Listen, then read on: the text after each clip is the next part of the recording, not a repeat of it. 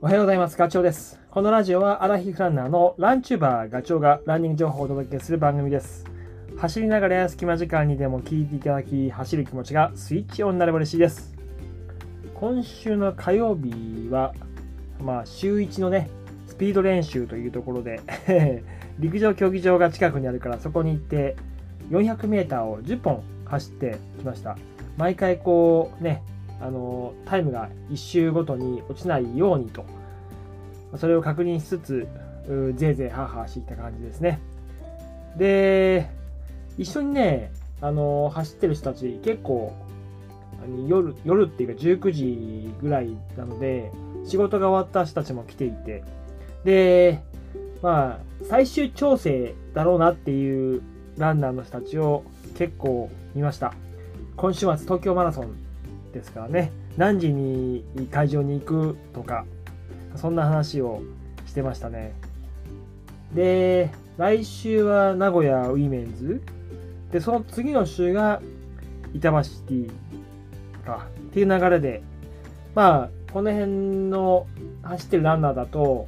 やっぱり狙いの大会ってそこになるかなっていうふうに思います。まあ、それ以外にもね、全国でマラソン大会が行われると思いますので、今週、来週、再来週、ぜひ走られる方は頑張ってください。僕も来週、熊本、球磨川リバイバルトレイル169キロです。えっ、と、今日のラジオはね、あの、フルマラソンのサブ4について、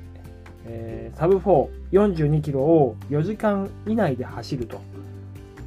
本気でフルマラソンに挑戦しようと決めたらまず最初の目標がこのサブ4だと思う思います。ただこのサブ4、えー気合でなんとかなるとか、えーと身体能力が高いから大丈夫クリアできるっていうわけにはいかないかなと。まあ中にはねサブ4をサクッと やってしまうすごい人もいるんだけどそれは稀だと思うんですよ。大概はやっぱり難しい。っていうのは、すごくね、こう複合複合的というか複数の能力が必要。足の筋肉でしょ？あと、心肺機能。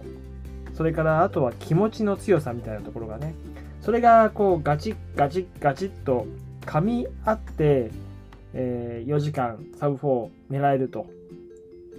で、まあ、あとは、外部的な環境にも結構左右されてその走るマラソンコースの難易度坂が多いとかくねくねしてるとか。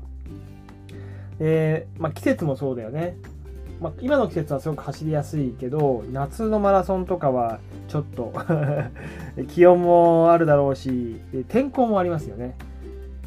あの雨が降ったりとかするとやっぱり走りにくい。体が冷えちゃうし。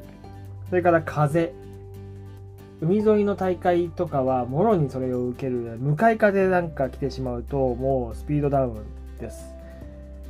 あとはマラソンその走る時のギアも多分ウェアとかシューズとかの相性もある。まそういうこととあとはあれだ。自分のその日の体調みたいなところもあります、まあ、仕事とか家のことでねなんだかんだで忙しくて食事が不定期だったり睡眠が長く取れなかったりとかするとやっぱり自分が持ってる力を出し切れないっていうこともある、まあ、そんなたくさんのことをこういろいろクリアして、えーサブ4を目指すということになります。4時間以内なんで3時間59分59秒以内にゴールすればいい。達成する割合ってよく言うけどこれは20%と言われています。まシューズの性能がね、上がってるからもう少しパーセンテージは上があの高くなってるかもしれないけど、難しいことには間違いない。えー、だいたい5人に1人の割合。ペースは1キロ、5分41秒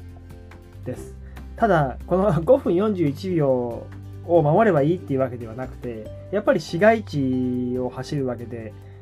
ね、くねくねしてる道が広かったり狭かったり、まあ、広い分にはいいけど狭かったりとかするとね疲れたり自分の思い通りのペースで行けなかったり、まあ、そもそもスタートした時の出だしのところが道が狭ければ渋滞するだろうしであとは、まあ、シティマラソンあるあるで折り返しで一回スピードを落としてからまた走り出すっていうそういうこともあるし給水で水をもらう時にゆっくりペースになるし起伏もね登って降りてがあったりさっき言ったけど向かい風でスピードが落ちるとかってだから大体そうねキロ5分20秒から30秒ぐらいで走るイメージでいかないとまあ安全にサブ4はできないと思います。ちなみにどんな練習が必要かっていうこともお話しするとやっぱりいつも同じコース同じペースあのそういう練習だと体がね慣れてしまうので対応力がなくなるというかあだんだんこう効果が薄れてくるのでやっぱりさっき言った筋持久力足の筋力と心肺機能のアップを狙うような練習をやっていく。あのいつもの練習じゃなくて、えー、あのねランナーズの結構前のデータになるけど2012年、まあ、10年前か。に行ったアンケートがあってサブ4を達成した人がどのくらい走ってるかって、まあこれ10年前と言ってもそんな変わんないと思うんだけど、だいたい月間195キロです。で、あとは、あその1ヶ月の中で、えー、長い距離を走る練習、20キロから29キロ、これが1回から2回、30キロ走で0.7回っていう、まあ、このぐらいの練習をやると脚持力が、あの足の持久力が高まるから、えー、走り続けることができる4時間もね。それからあと心肺機能を上げるっていうことで言うと、まあ、最近は時計にね、え心拍計がついてるので、それ見て、いつも 安定してる、その、えっ、と、心拍数ではなくて、たまにちょっとこう、苦しい息、僕で言うと160以上になりますけど、そこまで上げる練習をする。それをこう、慣れさせるって言ったらあれだけど、まあ、心臓も、ね、筋肉だから、肺も、の要は取り込んで、筋肉、体中の筋肉にこう送り届ける力って、やっぱりやればやっただけ強くなっていくので、その練習をしなきゃいけない。具体的にどんな練習っていうのを、まあ、ざーっと言うと、えーまあ、これ僕がやってる練習なんで参考までにというと、クロスカントリー走ですね。不整地で走るから、えっと、反発の力を使えないんで、自分の力で前に持っていく。その時にはタイミングもそうだし、体の軸の取り方もそうだし、でクロスカントリーは起伏があるので、登る時と下る時で、あの、やっぱり変えていかないといけないわけですよね。いつも一緒の形だ、あの、軸で平地と同じように走ってるとめっちゃ疲れると思います。それを自然にこうできるように、えー、体になじませるという感じ。あとトレランもいいだろうし、えー、やっぱり不整地の中をクロスカントリーよりもよりこう上りをきつく下りを急にそういうところで体を作っていく、まあ、小さい筋肉大きいところのメインどころの筋肉以外の小さい筋肉にも刺激が入る。まあ土日のどっちかにトレーナーするのはいいかなと思います、まあ、あとはスピード練習ですね。もうこれは心肺機能を高めるっていうことで言うと 1000m を何本かやる。もっと短い 400m、200m を、えー、10本とかやると、まあ、心肺機能も高まるけど、筋力をあの鍛える、筋トレの効果もあると思います。そんなことをやるといいと思いますね。えー、っと、まあ、あと直前、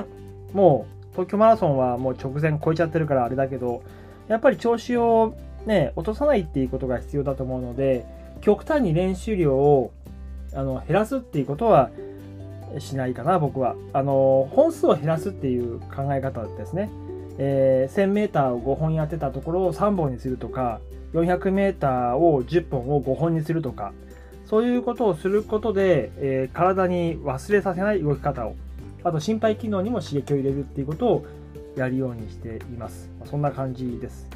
えっ、ー、と、明日、明日もこの話しますね。えー、レース直前の食事とかペース配分とか、そんな話を参考までにできればいいかなというふうに思います。ただ、まあ、今日サブ4っていう話したんですけど、基本はね、サブ3.5もサブ3も一緒なんですよね。練習の時のペースとか距離が違うだけ。で、あと、一緒なことは、サブ4もサブ3.5もサブ3も走ってる最中はみんな苦しい。そして、ゴールした時には同じ達成感が味わえるっていうことです。はい。それではね、また明日のラジオでお会いしましょう。ガチョウでした。バイバイ。